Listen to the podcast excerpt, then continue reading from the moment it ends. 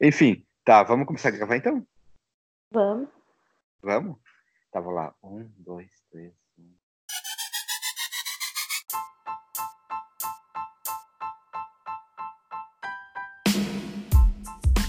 Olá, ouvintes aleatórios, tudo bem? Como estão vocês? Sejam bem-vindos a mais um novo episódio do Aleatoridades Podcast.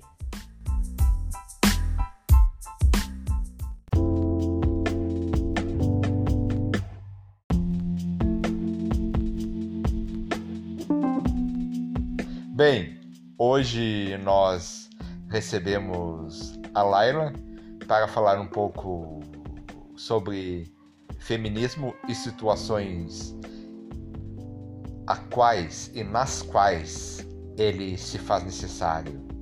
Então, hoje o podcast é dela. Hoje o podcast é delas. Espero que vocês gostem e até mais.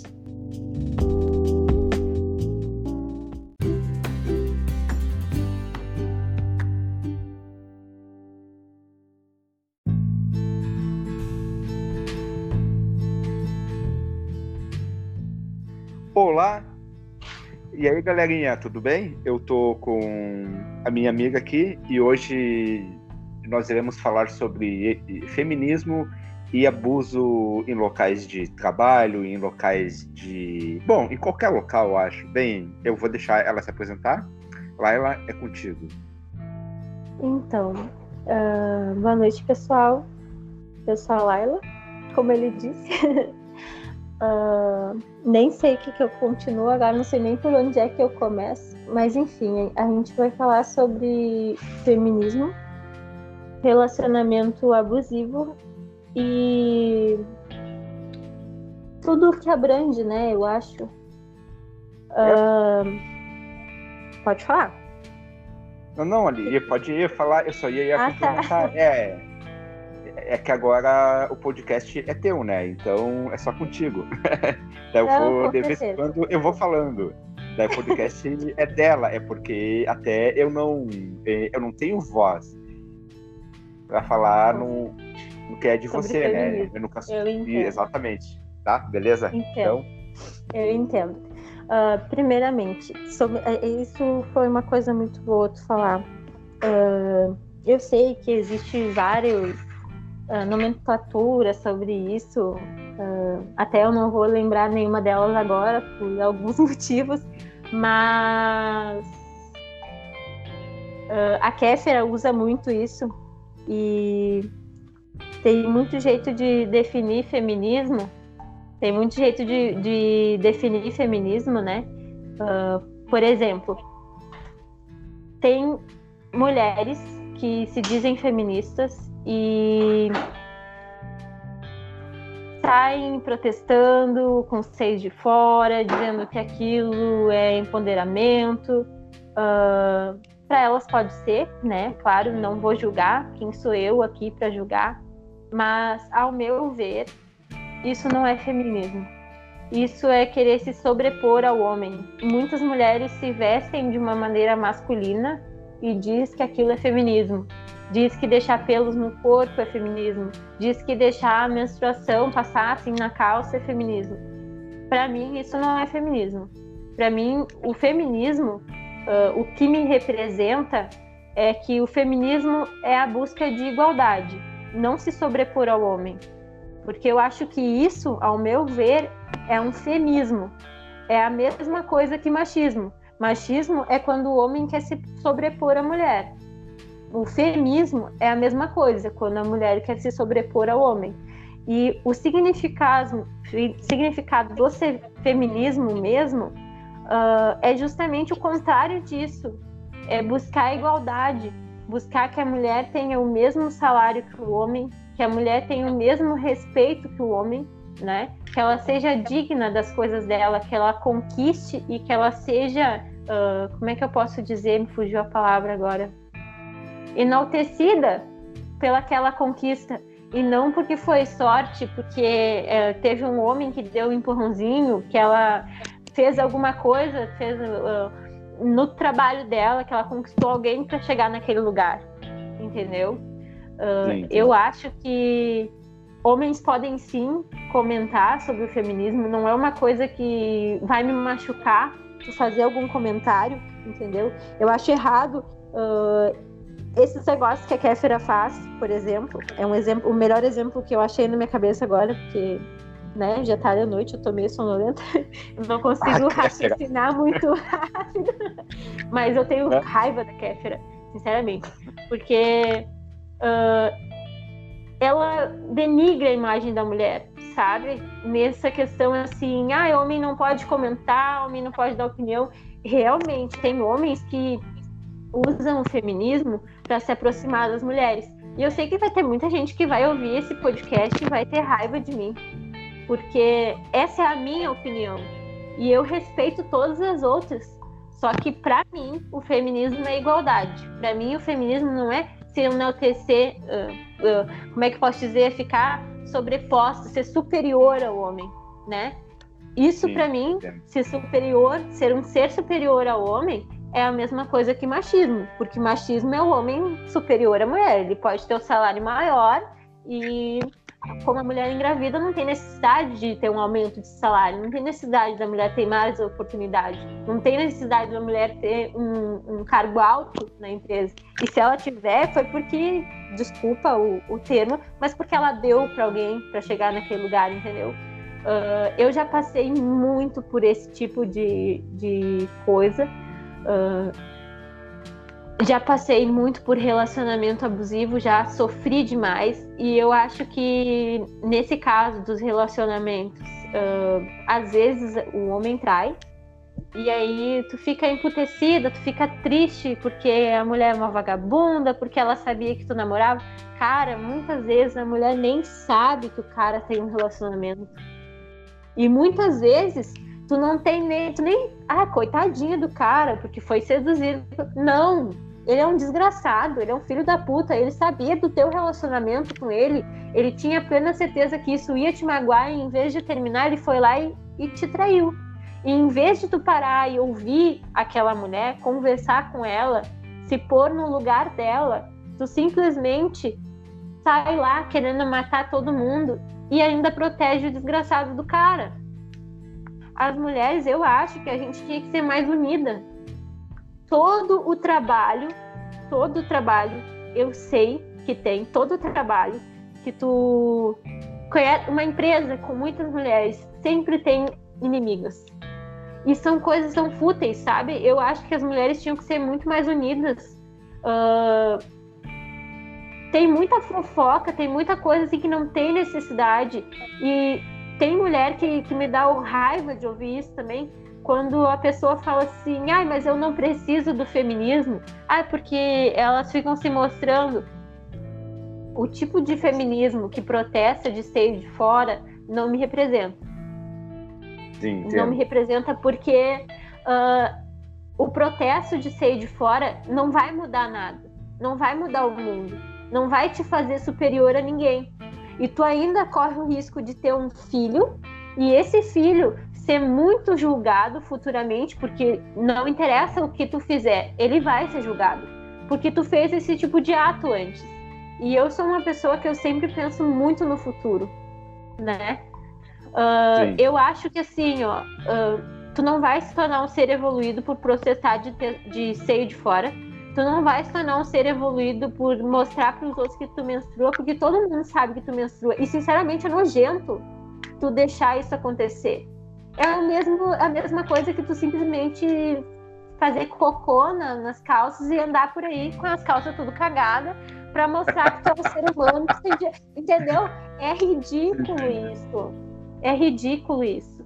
É a minha opinião. Claro, todo mundo tem a sua. E eu respeito cada uma delas. Só que a minha opinião é isso. É, é horrível. A questão do aborto. Eu sou a favor do aborto eu nunca, jamais faria, porque eu quero muito ser mãe. E não interessa a circunstância, eu adoraria ser mãe. Não interessa a circunstância, eu nunca, jamais abortaria uma criança.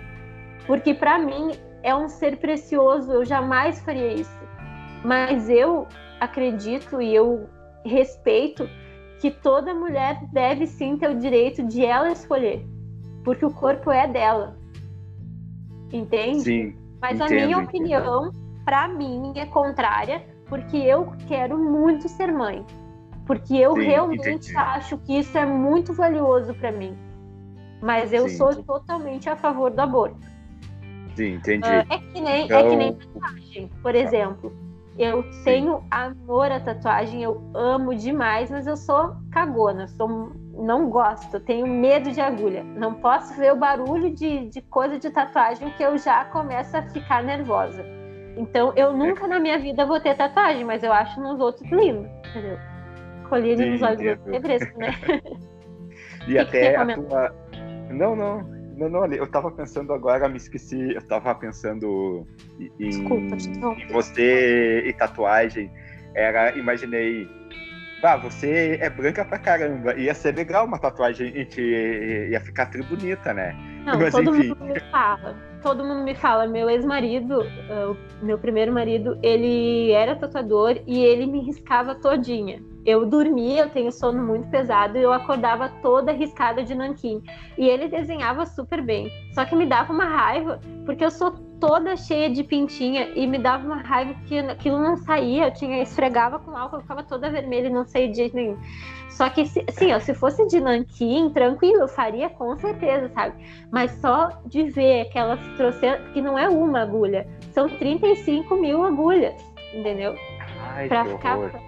É horrível, é horrível. Olha, sinceramente, eu não sei que coragem tem. Eu morro de vontade de fazer aqueles microblending, alguma coisa assim na, na sobrancelha, na sobrancelha toda falhada.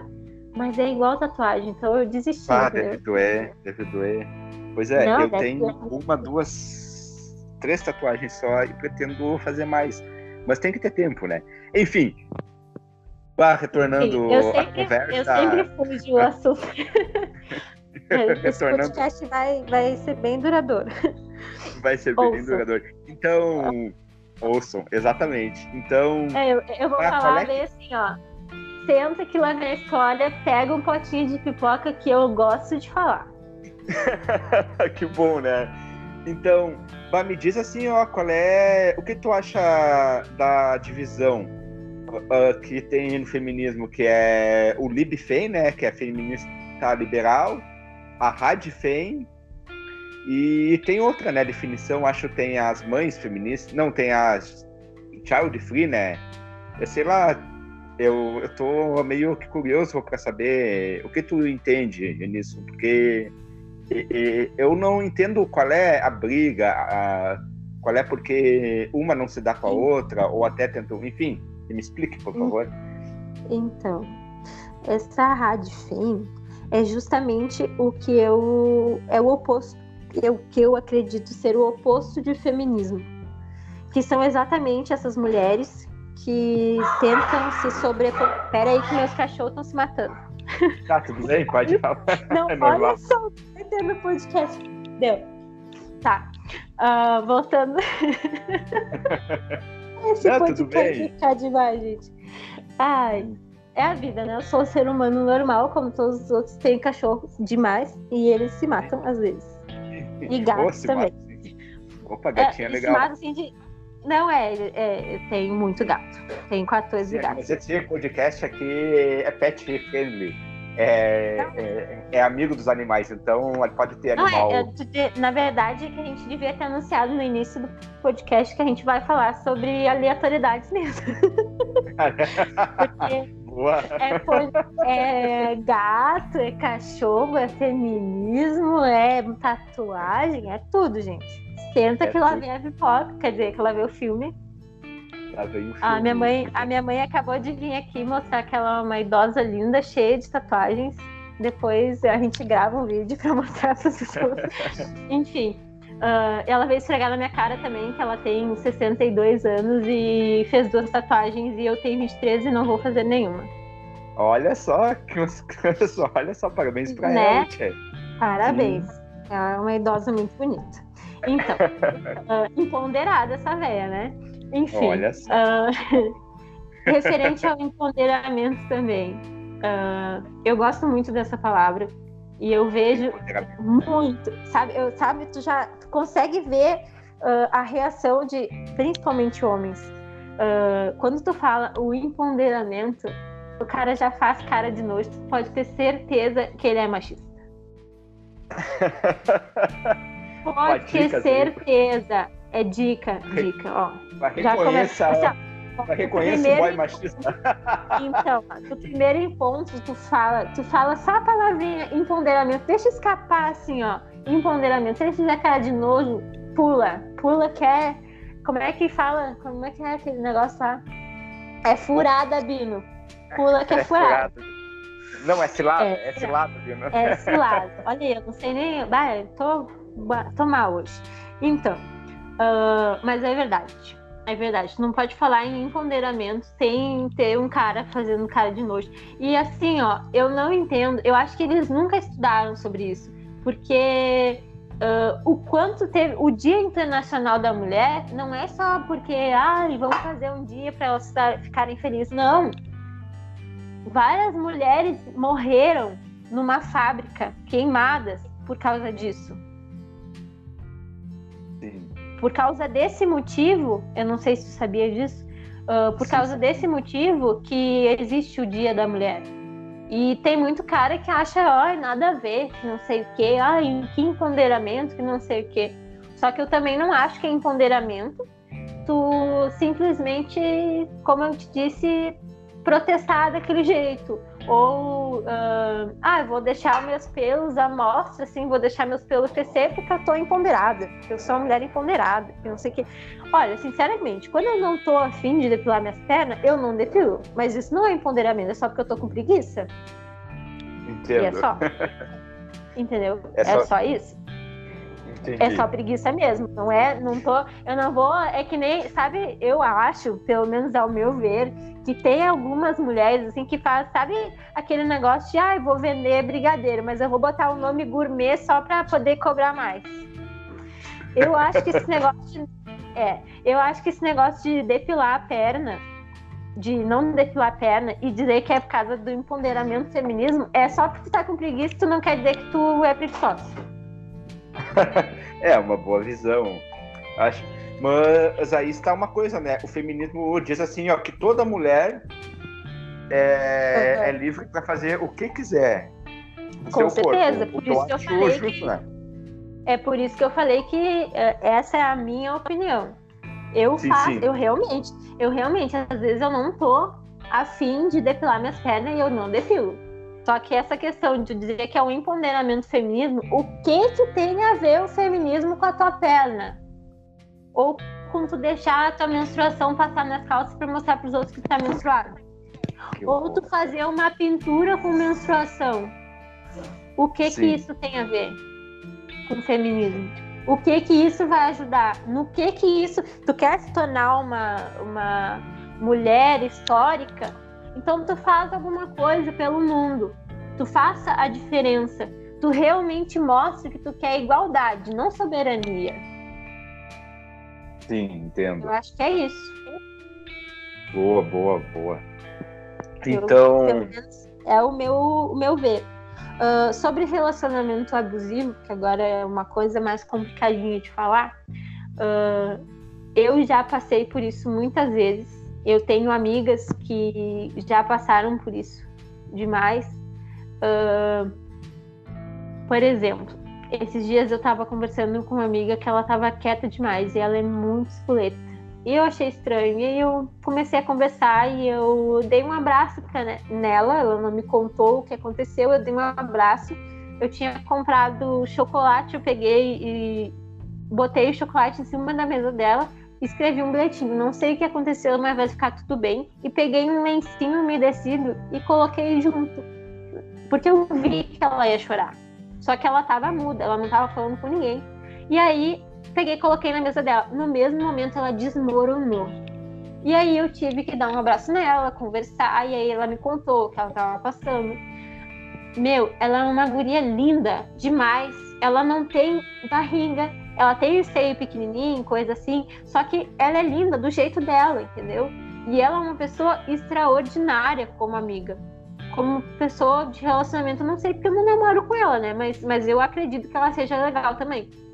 E ela disse, ela tem 30 e poucos anos, mas ela parece ser bem mais nova. E ela disse que o cara que ela namora, uh, namorava, né? Que ela terminou, ela disse que ele falou pra ela: Tu não sabe que eu nunca gostei de ti. Uh, ele chamava ela de gorda e era um cara que ficava malhando sempre. E geralmente isso é uma coisa que acontece quando o cara malha, ele fica uh, chamando a pessoa de gorda. Isso é bem normal. Não devia ser. É, isso aí. Fica reclamando de estria, coisa assim. É ridículo. Não se enxerga. Mas enfim. Uh, e aí ela pegou e, e, e, me contou que ela, nas relações que ela tinha, nas relações sexuais que ela tinha, ela precisava fazer de luz apagada, porque ela morria de vergonha do corpo dela. Ela já não tirava mais o sutiã para fazer mais volume, não, ele não ficar uh, falando que ela tinha um seio pequeno e coisa do tipo. E eu acho isso tão triste, porque a gente já se cobra tanto, sabe? Uh, eu, por exemplo, olha só, hoje eu fui tirar a foto do meu, da minha CNH. Uh, Quarta-feira, quando eu fui tirar a foto do CNH, dei graças a Deus porque o equipamento estava estragado e aí não deu porque eu tava com o meu cabelo sujo. Sujo que eu digo assim, oleoso, porque fazia um dia que eu tinha lavado, mas meu cabelo é liso, então não preciso lavar todos os dias. E aí eu Sim. não tinha tido tempo ainda, eu tinha saído do trabalho, fui na correria ali, porque eu queria fazer de uma vez. Eu sou ansiosa, preciso fazer assim. Aí eu fui e meu cabelo tava molhado, tava oleoso, tava horrível, eu não tava maquiada, eu tava com o rosto um pouco inchado, porque eu não tinha conseguido dormir, eu tava com uma olheira horrível e eu fui para lá fazer minha CNH. Cheguei lá, o equipamento estava estragado e eu não pude tirar minha foto. Eu dei graças a Deus. A minha foto hoje foi marcada para as duas horas da tarde. Eu comecei a me arrumar às seis da manhã. Eu coloquei cílios postiço, eu passei que, olha, quilos de base na cara. Eu passei contorno, eu arrumei o meu cabelo, eu passei aquelas escovas que modelam o cabelo, eu me enchi de perfume. Perfume nem passa na, na foto, gente. Isso é uma cobrança minha. Eu preciso. E olha só, é uma foto 3x4. E eu precisei estar vestida para matar para tirar a minha foto. É uma cobrança minha. Eu realmente me cobro demais.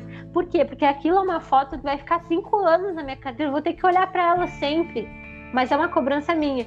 Aí tu já tem uma cobrança alta, né? Eu sou meia gordinha, eu tenho uma barriga tipo pochete, isso me incomoda. Eu não gosto, tem certas roupas que eu, eu tenho um monte de roupa no meu roupeiro que são lindas que eu não uso porque uh, meu corpo fica mais volumoso e eu não gosto, eu tenho muito seio, fico cuidando do decote, é, é horrível. E eu principalmente não gosto dos meus braços. Eu fazia muito academia antes, uh, fazia boxe, fazia muay thai e eu jogava rugby.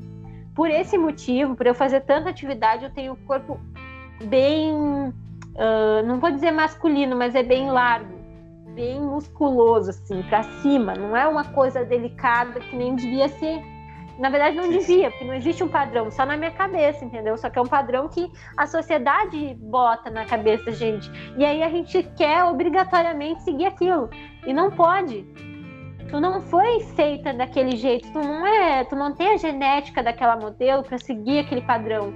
Eu queria ter o colo assim bem uh, delicado, com os ossinhos assim uh, saltadinhos para ser bem bem delicadinha assim, como minha mãe é, como minha irmã é, como meu irmão é. Mas eu infelizmente puxei a parte do meu pai. Meu pai já é mais gordo, meu pai é mais grosso, é mais grande, né? E eu sou baixinha e herdei a grandeza para os lados. Infelizmente, é o que acontece.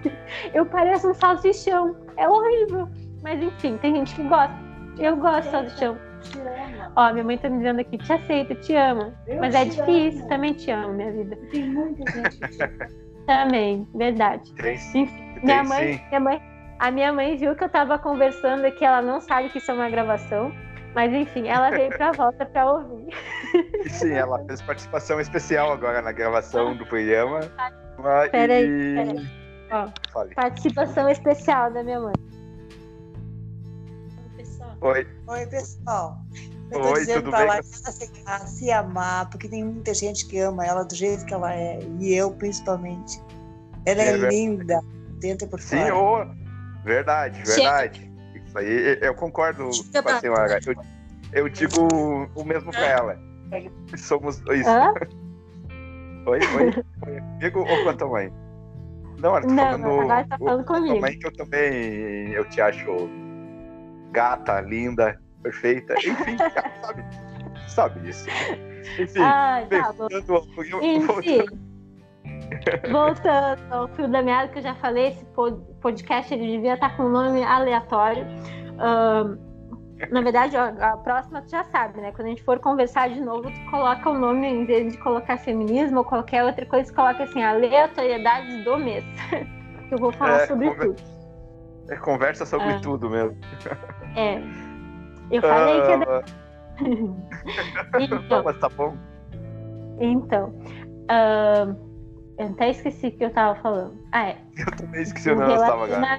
Do relacionamento. Então. Ah, é essa uh, tua amiga. Tua é, amiga, é a retorna. É, é, muito triste, né? Tu ver que a gente já tem uma cobrança tão grande. E, e sinceramente, uh, cara não se cobra assim, né? Uh, eu não gosto de, de homem magro. Não gosto de, de homem muito musculoso, assim, justamente porque eles cobram demais. E eu, sinceramente, eu não sou muito de me importar com a aparência. Eu gosto mais do. Eu me apaixono pela pessoa por causa do jeito que ela me trata, não pelo físico. Então, uh, eu acho que me incomoda muito me relacionar com uma pessoa que se importa tanto com o físico. E por esse motivo que eu gosto mais das pessoas mais gordinhas, que têm mais pelos, porque não se importam daí, porque não tem importância de de, do que comer, né? Porque essa pessoa que é mais musculosa, ela é mais regrada, enche mais o saco, eu não tenho paciência, então. E eu sou uma pessoa muito assim de responder, né? Eu não fico ah, quieta. preconceituosa você contra os caras sem pelo, contra os caras mais magros. Que não, guria mais não, preconceituosa. Não é, não é preconceito, não é preconceito. Não bota a palavra na minha boca. Não é preconceito. Eu estou dizendo que todas, em geral, todas as pessoas que eu me relacionei, que foram ah, musculosas, mas que eu me relacionei, sim, que foram musculosas, que foram uh, mais assim de cuidar do corpo, sabe? Mais, como é que eu posso dizer? Uh, a pessoa mais vaidosa assim com o corpo. Sim, ela sim. não cobra só ela mesma, ela cobra de ti. E eu acho errado, porque, cara, eu tô tentando ser uma pessoa melhor para mim. Então eu acho que tu tem que te importar com o teu e eu com o meu. O teu espaço acaba quando o meu começa. Entendeu? Exato. A, a tua liberdade, então, na verdade, a liberdade justamente. de um acaba quando a liberdade. É, exatamente. Quando tu for falar alguma coisa sobre mim, tu pensa, se o que tu for me dizer pode de alguma maneira me machucar, não diz. Não diz. Exa exatamente. não, não convém. Se não é uma coisa que convém, que vai melhorar alguma coisa em ti, e tu vai falar para mim, não diz. Entendeu? Se for uma crítica construtiva que vai ajudar em alguma coisa, fala. Mas isso não só no feminismo, fala pra vida. Se tu for falar com o teu filho desse jeito, se for para educar ele, for uma crítica construtiva, fala. Fala numa boa. Entendeu? Mas se tu for abrir a boca para criticar uma criatura sem ter uma, um, um, um fundo, né? Um, como é que eu posso dizer? Eu tô bem ruim de palavra agora, me, sabe? Eu, eu tô falando e eu perco o fio da meada. Vai, vai criticar uma pessoa sem ter um embasamento para falar, sem ter. Não, não, é nem, não é nem o embasamento, sabe? Se tu vai criticar uma pessoa sem olhar pro teu umbigo, ah, não há mas, pra falar. Essa... Sim, é melhor ficar há... quieto, né? É guardar para ti. É muito melhor tu guardar para ti uma crítica desnecessária do que tu causar um atrito desnecessário, entendeu?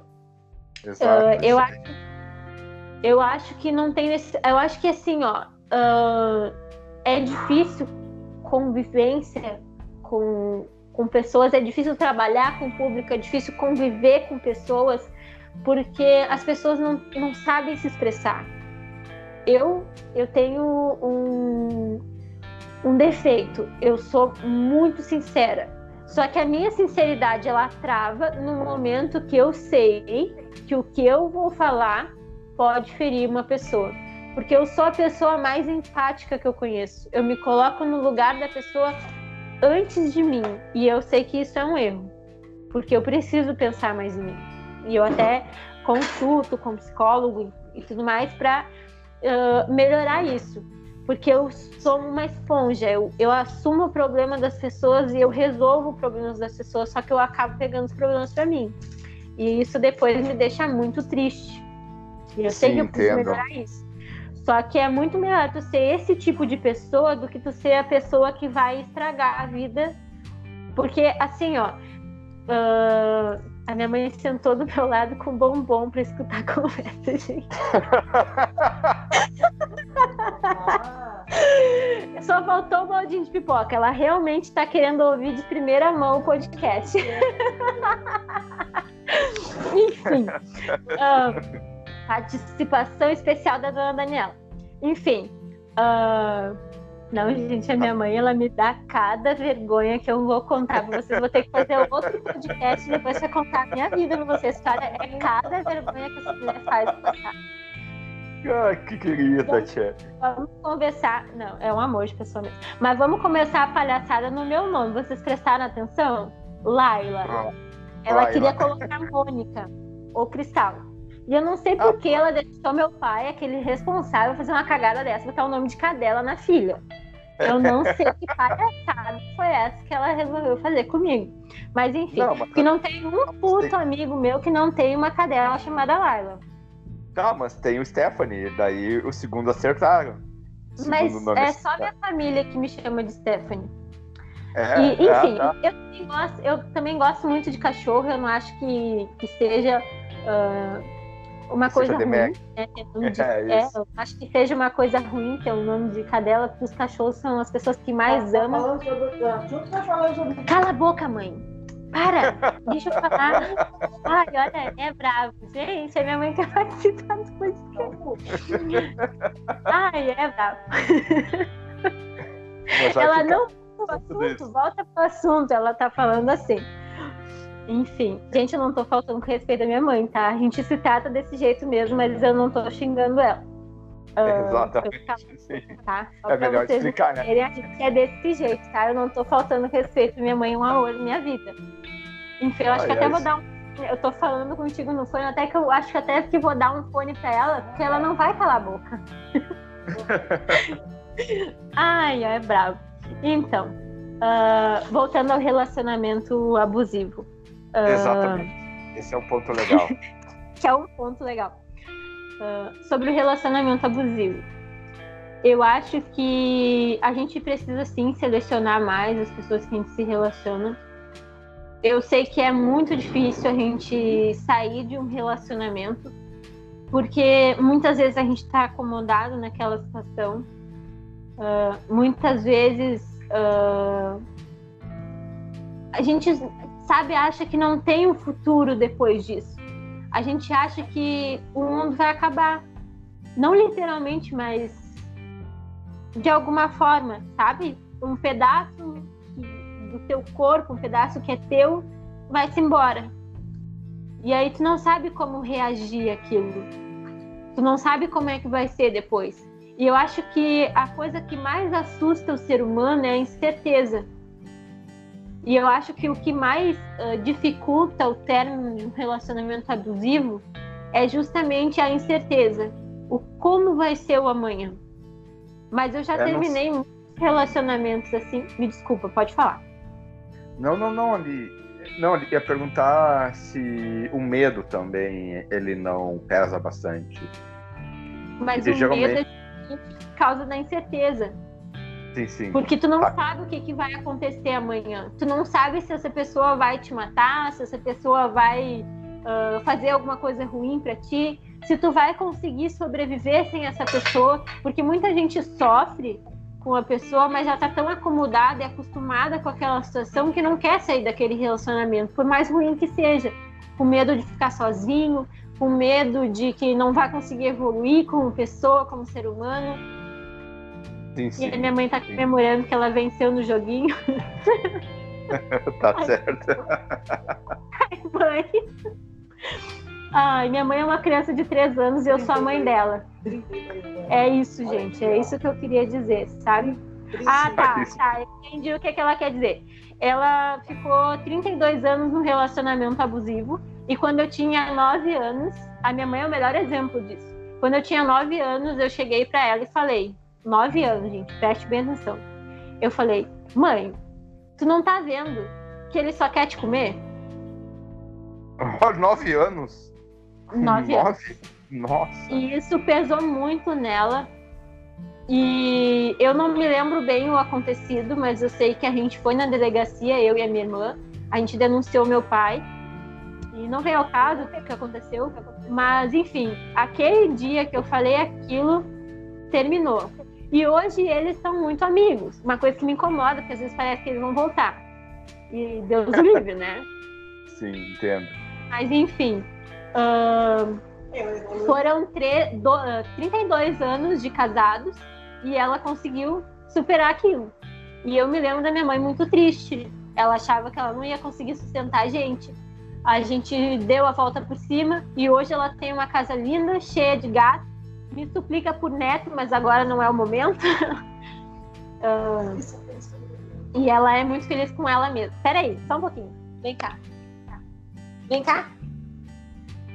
Eu vou deixar ela dar o, o aval dela sobre esse relacionamento. Tu fala eu como é que no ouvido? tu bota no ouvido esse e fala aqui. Tá, tá, daí. Fala o, o que que tu sentiu depois disso, depois de se libertar desse relacionamento. Oi. Oi, tudo bem? Tudo, tudo. Meu nome é Daniela, eu tenho 62 anos. Vai, vai fazer 11 anos que eu tô separada. E foi o dia mais triste da minha vida quando o meu marido saiu pela porta da frente. Eu me senti que eu caí dentro de um buraco.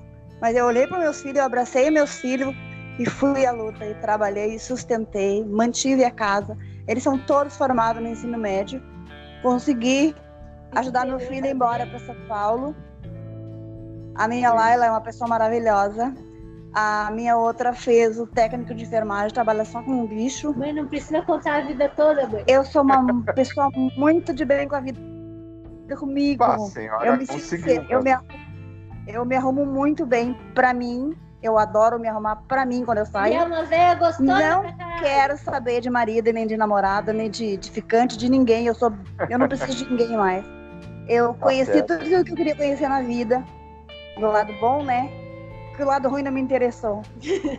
e eu acho que eu, eu venci, eu me sinto uma vencedora. Viu só? Ah? Viu só? Bom, ah, eu, eu essa, essa. Aqui em Goiaba tem o Abel Pokoski, ele é psicólogo, ele está se formando em psicologia. E ele conhece toda a nossa história. Inclusive, eu vi ele semana passada. E a gente Mário mandou um abraço pra todo mundo daqui de casa, que ele sabe da nossa história. Tá bom, tá? tá bom. Eu consegui. Tchau. Conseguiu. Obrigado pela participação. Ela não ia sossegar enquanto eu não passasse o telefone pra ela, então. Tá bom, mãe. Não, eu tenho vários exemplos, mãe. Tá bom. Tá bom, teu é o melhor. É verdade. Que baita, que baita exemplo mesmo. Baita exemplo. É verdade. Não é, é a minha mãe é, é a pessoa que eu me espelho, assim. Ela é. Ela te inspira, né? Incrível. Ela me inspira. Ela é a Mulher Maravilha da minha vida. E eu adoro, né? Oh, Enfim. Mas ela é o ser mais serelepe que eu conheço.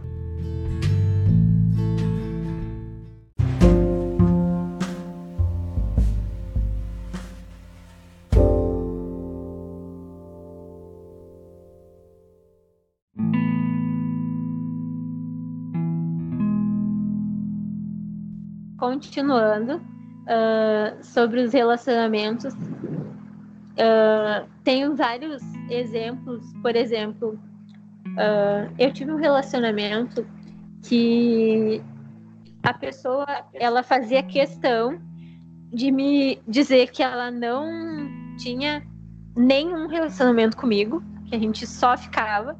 Eu era muito nova, né? Uh, eu era muito nova mesmo. E tinha uns 15 anos. E. Tá muito nova. Eu era muito nova e eu era apaixonada por essa pessoa. Eu não vou dizer uh, o nome, né? Não, mas, é, enfim, é, né? não é, não vem ao caso. Mas enfim, uh, foi uma coisa assim que aconteceu que foi uma das primeiras coisas que desencadeou uh, todas as minhas crises de ansiedade.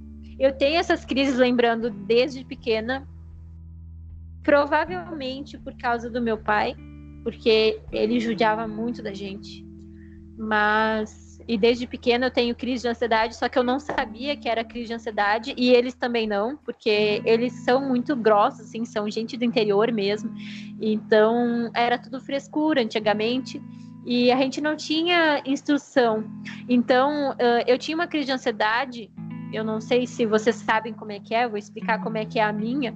Quando eu era pequena, eu tinha uh, coceira. Eu ficava nervosa eu começava a arrancar os pedaços, tanto das pernas quanto os braços, costas. Eu arrancava os pedaços de tanto coçar. O meu médico disse que isso era da ansiedade. Só que antes da gente procurar um médico para ver por que, que eu arrancava os meus pedaços, eu apanhei muito na cara. Eh, eles achavam que eu tava de frescura, que era birra, que era manha, né? Porque tem criança que faz manha, que prende a respiração para conseguir o que quer. Só que eu fazia isso por qualquer coisa. Qualquer coisa mesmo, assim. A pessoa falava um pouquinho mais alto, eu já começava a ficar nervosa. Uh, sabe? Sim, sim, Oi? entendo. Sim, sim, é. eu tô. E aí, uh, eu até esqueci o nome da, do problema que é quando tá nervosa. Eu esqueci porque é um nome bem diferente. Mas enfim. Uh, a minha crise de ansiedade ela começa assim: eu sinto muito desconforto no peito, parece que tem alguma coisa prensando no meu peito e ele começa a doer muito. Aí eu começo essa, esse desconforto, essa coisa prensando, ela vai para a garganta e parece que tem uma mão apertando o meu pescoço. Logo em seguida, a minha língua ela começa a ficar molenga e eu começo a rir, sabe? Eu não é consigo falar. Eu não é consigo falar de outro jeito. Sim, sim. É, é quase uma síndrome de pânico, né? Que começa a te dar. É. Então a minha língua ela fica totalmente mole e parece que eu vou engolir ela. E aí eu começo a ficar com muita, muita falta de ar. E não interessa o quanto eu respiro, parece que o oxigênio ele não chega no meu pulmão. E aí começa a intensificar aquela dor no peito e as minhas pernas amolecem e logo em seguida os braços até eu desmaiar. Ou eu começo a vomitar demais é e desmaio também. É uma crise de ansiedade. As minhas crises de ansiedade geralmente são assim, eu fico com muita falta de ar. Eu começo a ficar assim, ó, uh, tremendo. Eu não consigo ficar normal, eu me tremo todinha. E aí eu desmaio. Uh, eu tenho medo de escuro. Quando falta luz, eu entro em pânico. Eu já conto por quê. E eu tenho medo de temporal também, que no caso é seranofobia e escotofobia, que são as duas coisas que eu tenho. Sou toda estragada, como vocês podem ver. Mas enfim, a gente vai levando, né? Uh, eu tô muito melhor do que alguns anos atrás. Antigamente, se faltava luz, eu desmaiava. Hoje em dia, eu até consigo me manter calma. Eu choro, mas eu me mantenho calma. Eu sou muito chorona. Um, sobre o que eu estava contando. Aí, esse relacionamento, que não era um relacionamento, porque ele fazia questão de me dizer isso, uh, a gente trabalhava junto e um dia a gente foi trabalhar junto e chegando no trabalho recebi a mensagem do meu melhor amigo. Eu tenho um amigo que mora em São Paulo e a gente estudou junto e faz anos que ele foi embora, foi na minha quinta série. Naquela época fazia dois, três anos que ele tinha ido embora e a gente mantinha muito contato. E aí ele tinha me mandado um oi. E aquele mesmo ser que tinha dito que a gente não tinha relacionamento nenhum, ficou numa crise de ciúme, assim, ó, avassaladora. E ele simplesmente pegou o meu celular e guardou. E eu tinha aula no outro dia, eu tinha prova e eu pedi para ele me devolver o telefone.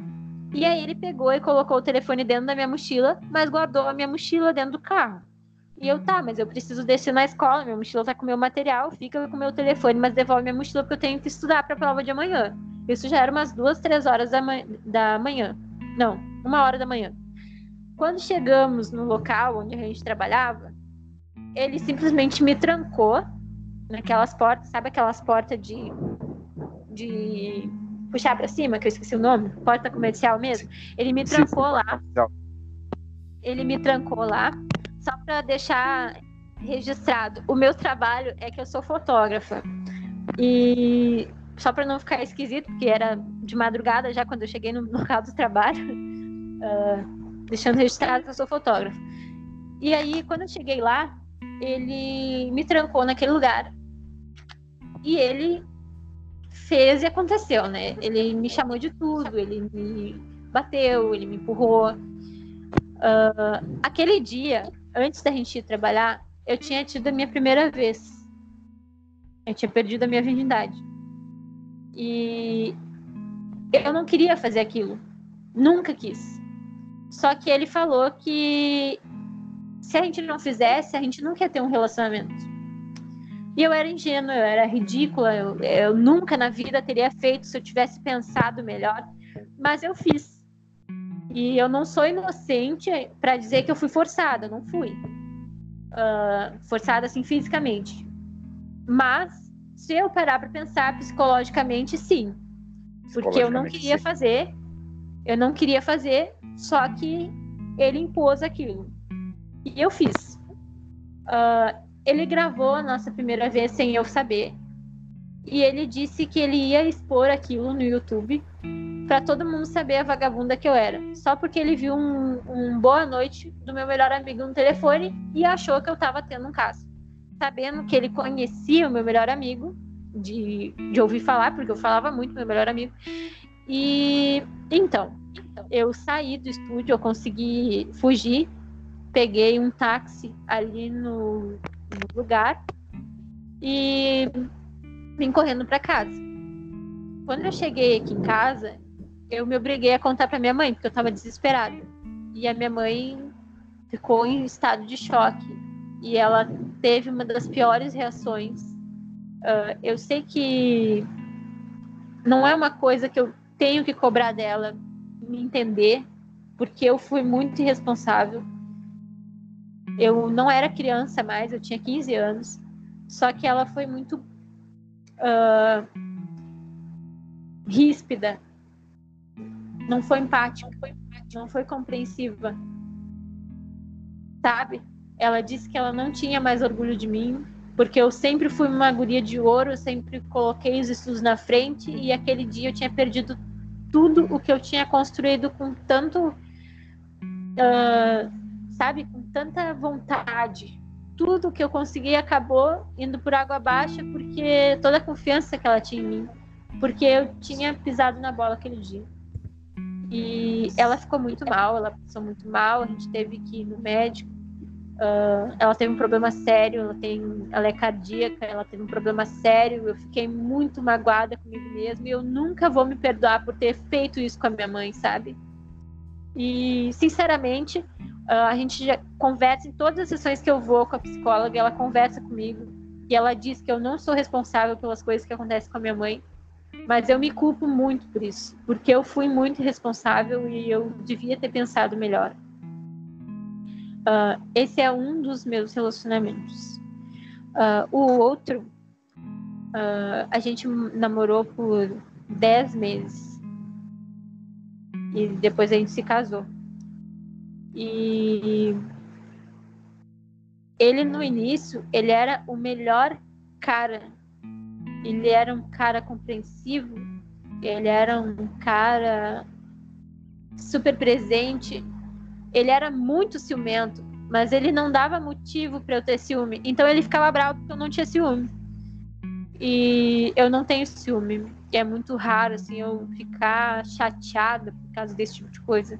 Porque eu acho que confiança é a base de um relacionamento. Não tem por que ter cobrança nesse quesito se tu confia na pessoa. Sim, né? Então, então, eu acho que assim, isso é uma coisa é, muito chata de tu cobrar se tu confia numa pessoa. E acontecia dele me cobrar demais, dele ficar dizendo uh, que eu sempre gostei de me arrumar e naquela época eu fazia academia, eu fazia de tudo, eu tinha um baita corpo. E aí ele não gostava porque todo mundo me olhava e né, eu alemoa desse jeito, chamava realmente atenção e, e ele não gostava disso. A gente morava uh, em São Leopoldo e aí ele toda vez que a gente ia pegar o trem, eu tinha que fingir que eu estava dormindo para deitar a minha cabeça no pescoço dele e não olhar para lado nenhum. E se ele sequer cogitasse que eu estava olhando pelo reflexo do vidro, ele já me batia. E é muito ruim isso. Uma vez a gente estava dormindo e do nada uh, ele subiu em cima de mim, acendeu a luz e ele estava com um facão na mão. Eu achei que eu ia morrer aquele dia. Só que no fim era só porque tinha alguém entrado no, no pátio e ele estava querendo ameaçar. E eu comecei a perguntar, mas o que está acontecendo? Por que, que tu ligou a luz? Apaga essa luz. E ele fica quieta. E eu, o que está acontecendo? Tu vai me matar? E ele com aquele facão em cima de mim. E aí ele disse que tinha gente querendo entrar. Depois eu fui descobrir que ele usava drogas e essas pessoas foram cobrar ele. E com o tempo, depois que eu descobri, eu entendi por que, que ele me batia não querendo desculpar, né, dizer, dar uma, um porquê da situação, mas toda vez que ele usava essa droga, ele chegava enlouquecido em casa.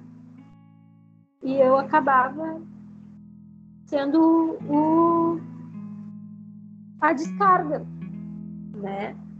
Uh, eu não merecia aquilo. E o dia que eu consegui dar um basta nisso, foi horrível. Foi horrível mesmo. Eu me senti despedaçada. Eu estava aqui na minha mãe e eu terminei pelo telefone e eu quase infartei. Foi horrível, foi horrível demais, porque eu queria muito terminar, mas eu não sabia como dizer e eu não sabia como é que ia ser, e eu não, eu não sabia o que, que ia acontecer e, e eu sou uma pessoa muito de pensar no futuro.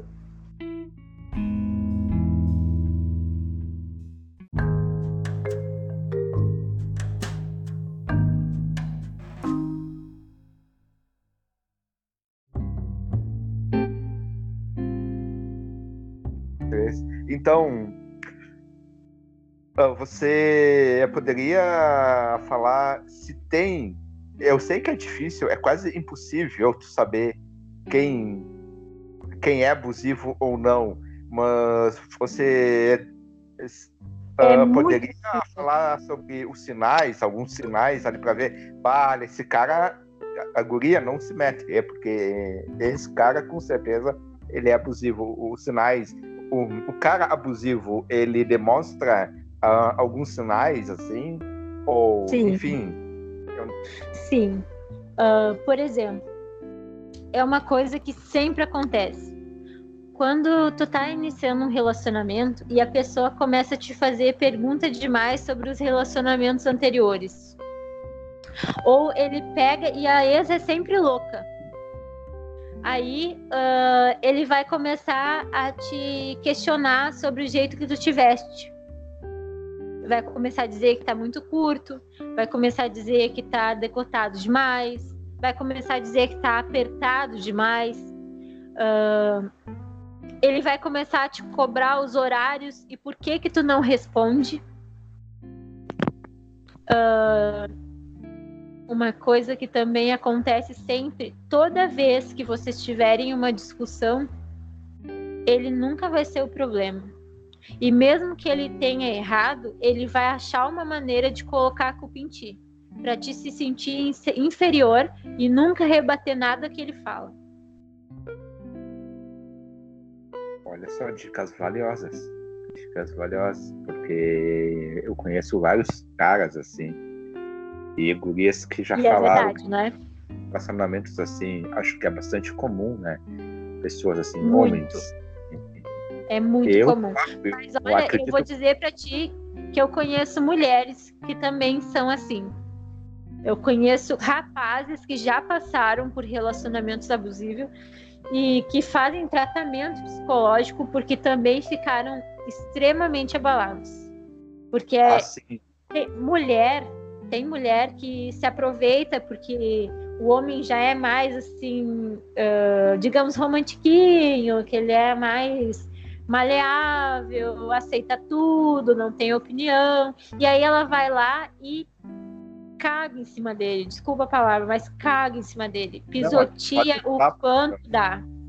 E aí, assim, ó, uh, o cara fica sabe, desnorteado, sem saber onde é que tá errando, e a mulher espizinhando, espizinhando, espizinhando. Isso causa trauma, gente. Vocês acham que não? É, eles falam que a gente é vítima, sabe? Que, ai, tá tudo errado, que não sei o quê, porque tu faz isso, tu faz aquilo. Mas eles não colocam na cabeça dele que tu só tá tendo aquele, aquele colapso, aquela crise, aquele desespero, tá chorando, porque ele causou um desconforto que ele nem notou, entendeu? Ou que ela nem notou. Uh, essa mulher que eu, que eu estava falando, ela, ela se aproveita da situação porque o homem é mais maleável e raramente bate mulher, e aí ela vai lá e caga ele a pau, entendeu? Acontece muito. Eu conheço várias mulheres assim e isso é desumano. Eu tenho um grande exemplo. Uh, eu tenho um irmão adotivo uh, que eu adotei por livre e espontânea obrigação, porque não é no papel, mas é de, de coração mesmo, porque ele é autista e nossa, é, ele tem um problema assim, ele é muito depressivo e ele ele é bem lerdinho, assim, pras coisas, sabe? Sim, e eu, eu já peguei nojo da guria, assim, de cara. Eu tenho um troço, assim, que eu descubro como é que... A, eu, eu bato o olho na pessoa e se o santo não bate, pode ter certeza que a pessoa é ruim. E não é preconceito, gente. É que eu realmente tenho um sexto sentido pra isso. E eu bati o olho na guria e já peguei nojo, já. E aí eu já não, não levava muita fé, né, no relacionamento deles. E aí, tá, fui tentando manter contato, porque, enfim, eu, ele era meu melhor amigo e, e continuei. Aí tá. Aí, quando vê, eu descobri que ela cagava ele a pau. Sempre. E sempre botava a culpa nele. Ele me ligava chorando, dizendo que não aguentava mais, que estava triste, que não sei o quê. E a guria continuava. Um dia, eles estavam. Ela morava longe, no interior, assim, do interior, do interior aqui no Rio Grande do Sul. E ele morava na cidade grande, em Porto Alegre. E ela se mudou para o apartamento dele sem pagar nada porque ela resolveu que ia fazer faculdade. No fim, ele estava pagando a faculdade dela, todas as contas do apartamento, e sabe o que, que ela fez? Ela fingiu que ele bateu nela. Ela, ela disse para ele que ela ia se matar, que ela ia se jogar do terceiro andar do prédio onde eles moravam. E aí ele foi puxar ela para dentro para conversar com ela e ela começou a gritar, fazer uma gritaria, dizendo que ele estava batendo nela. Os vizinhos tudo saíram para rua, porque todo mundo conhece ele e sabe que ele não é, ele não batia numa mosca. Entendeu? E aí ela botou na justiça, ela fez um boletim de ocorrência e eu fiquei virada num demônio, né? Porque eu conheço ele. Não é assim. Ele não é desse jeito. E no boletim de ocorrência, ela disse que a geladeira que ele comprou, que a irmã dele tinha nota, que a televisão, que o armário, era ela que tinha trazido, sendo que ela vendeu tudo que ela tinha no interior para ela comprar um telefone quando chegou aqui. E o melhor, eu tinha todas as conversas no WhatsApp porque ela sempre me contava as coisas. E ela achava que eu era idiota. Então, eu, eu digo, eu tenho sexto sentido pra pessoa assim. Uh, e, mas eu, realmente no relacionamento eu tenho esse sexto sentido, mas eu me enfio porque eu sou trouxa mesmo. é, desculpa ter eu tenho, eu tenho um dedinho podre. Eu tenho um dedinho podre. Eu tenho, eu realmente tenho. Eu tenho, é. eu entendo o Lula porque, olha, dá vontade de amputar esse dedinho mesmo. Enfim. que horror. Então, é isso. É isso, eu acho. Uh, já deu um pouquinho mais de uma hora. Se você quiser deixar um tchau aí pro pessoal, ou, ou se quiser falar mais alguma coisa. Eu queria falar só mais uma coisa. Uh, Fale para essas mulheres ou para esses homens que estão passando por esse tipo de relacionamento, não tenham medo de terminar. Uh, a vida não vai acabar, o mundo não vai acabar. Vocês vão se sentir livres, vai sair um peso das costas de vocês que vocês não têm noção que sensação boa que é. Eu não vou mentir para vocês, é muito triste, a gente fica despedaçado por um tempo, é muito difícil Uh, mas isso é uma semana, duas que vocês vão ficar mal. O resto do tempo vocês vão se sentir tão livre, é tão libertador, sabe? Que, nossa, vale a pena. E se vocês precisarem conversar, independente de quem seja, eu me disponho. Uh, não pensem em se matar, não pensem em suicídio. Tudo tem um jeito. E o que precisarem de mim, se vocês quiserem entrar em contato, eu tenho Instagram, eu tenho Facebook, eu tenho WhatsApp entre em contato, eu fico inteiramente à disposição. Eu acho que eu tenho bastante tempo de sobra para salvar vidas. E Olha só. Eu sou sempre legal. disposta. Então, o meu Instagram é Laila Stepan, S-T-P-H-A-N, S2. O Facebook é Laila Stephanie Oliveira. E o WhatsApp, se vocês quiserem, vocês entrem em contato pelo podcast que eu passo, tá? Ou pelo Instagram ou pelo Facebook também, né? É, também. então, isso é aí. isso. Então, vai lá, obrigado por você compartilhar algumas histórias pesadas até, que eu sei que são bastante custosas para ti. E... Ah, eu não contei todas porque aí ia render mais de 10 podcasts e a é. gente não quer isso. Não tem tanto tempo assim. É, então. A, a gente, gente precisa dormir também. Dormir, Verdade. É ah, nós dois falamos iguais, verdade. Então, é isso, pessoal. Obrigado por nos ouvirem até agora. Eu vou deixar a Laila dizer um tchau, até gaguejei agora. A, a, a Laila dizer um tchau. Vamos lá, Laila. Um, dois, três. Tchau. Tchau, gente. tchau, gente. Obrigadão. E, e muito obrigada por ouvirem. E até a próxima, Obrigado, que né? vai vir mais. É, vai vir mais sim. E nós temos mais um engatilhado com a Laila, já uma temática diferente, uma temática quase que sobrenatural, talvez. Então, é. aguardem, pessoal. Até mais.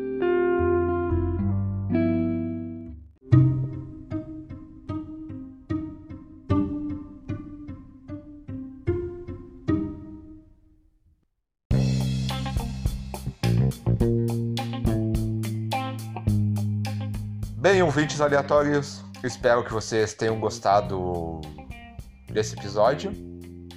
E não se esqueçam, nos sigam no Google Podcast, no iTunes, no Breaker, no Spotify, no Rádio Public e todas as plataformas de podcasts ou na sua plataforma de podcast preferida, ok?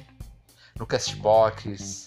É só ir lá seguir que você já dá uma baita ajuda para a visibilidade do nosso trabalho, ok? E se vocês quiserem nos seguir nas redes sociais, temos o Twitter, que, como eu venho falando, está praticamente desativado, é o Aleatório Cast. Também temos uma página no Facebook, Aleatoriedades Podcast. E para quem quiser mandar e-mail para falar de algo, para tecer elogios, reclamações, sugestões, mande para aleatoriedadespod.gmail.com aleatoriedadespod com demudo arroba gmail.com e até o próximo episódio.